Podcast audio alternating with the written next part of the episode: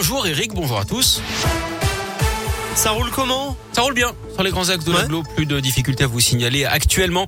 À la une, c'est l'un des événements, c'est même l'événement de la fin d'année à Lyon, la fête des Lumières. hein. Vous êtes très nombreux à venir y assister euh, tous les ans. Cette année, elle aura lieu du 8 au 11 décembre. Le programme est dévoilé euh, ce matin après une édition rabotée l'an dernier à cause du Covid, Gaëtan Barallon. Oui, avec la pièce maîtresse de cette édition 2021, une vague géante sera installée place Bellecour. La structure colossale, composée de centaines d'écailles, va mesurer 80 mètres de long et 20 mètres de haut. Autre lieu emblématique de cette fête des Lumières, la place des terreaux, où on suivra l'histoire intitulée Le lapin dans la lune, celle d'un dieu serpent à plumes qui surgit du cosmos et qui arrivera sur Terre revêtu d'une apparence humaine. Au parc de la Tête d'Or, des lignes de ricochet se formeront sur la surface du lac avec un système d'ondes lumineuses. Enfin, 56 cadres lumineux seront suspendus place de la République et un dôme lumineux place des Célestins.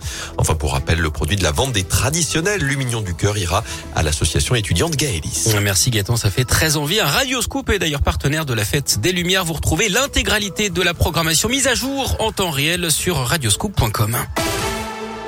L'actu de ce lundi, c'est aussi Gérald Darmanin à Cannes. Ce matin, après l'attaque au couteau de trois policiers, aucun agent n'a été blessé.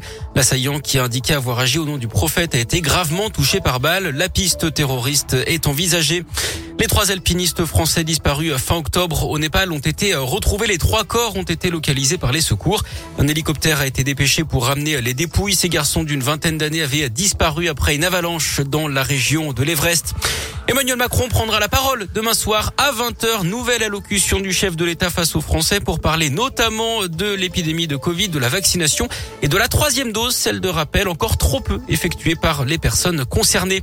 Le mea culpa des évêques de France. Nous sommes obligés de constater que notre église peut être un lieu de crime grave. Ce sont les mots ce matin de Monseigneur Éric de Moulin-Beaufort, le président de la conférence des évêques de France. Ils doivent annoncer ce matin des gestes et un échéancier de mesures pour lutter contre la pédocriminalité au sein de l'église catholique. Un mois après la publication du rapport choc de la commission Sauvé, les évêques euh, doivent donc l'annoncer aujourd'hui.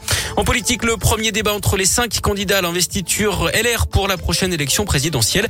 Xavier Bertrand, Valérie Pécresse, Michel Barnier, Eric Ciotti et Philippe Juvin se retrouvent sur LCI à 20h45.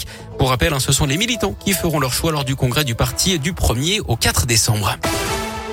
En foot, le rassemblement des Bleus à Clairefontaine à partir d'aujourd'hui, c'est le dernier de l'année pour préparer la réception du Kazakhstan en éliminatoire au Mondial samedi au Parc des Princes. Suivra un déplacement en Finlande le mardi suivant. Il y aura cinq changements par rapport aux 23 qui ont gagné la Ligue des Nations le mois dernier avec les retours de Coman, Kanté, Zuma, Langlais et Areola. Hier, je vous rappelle la lourde défaite de l'OL à Rennes, 4 buts à 1 avec Paqueta qui a marqué le but des Lyonnais sur penalty. Les Lyonnais sont désormais à septième du classement.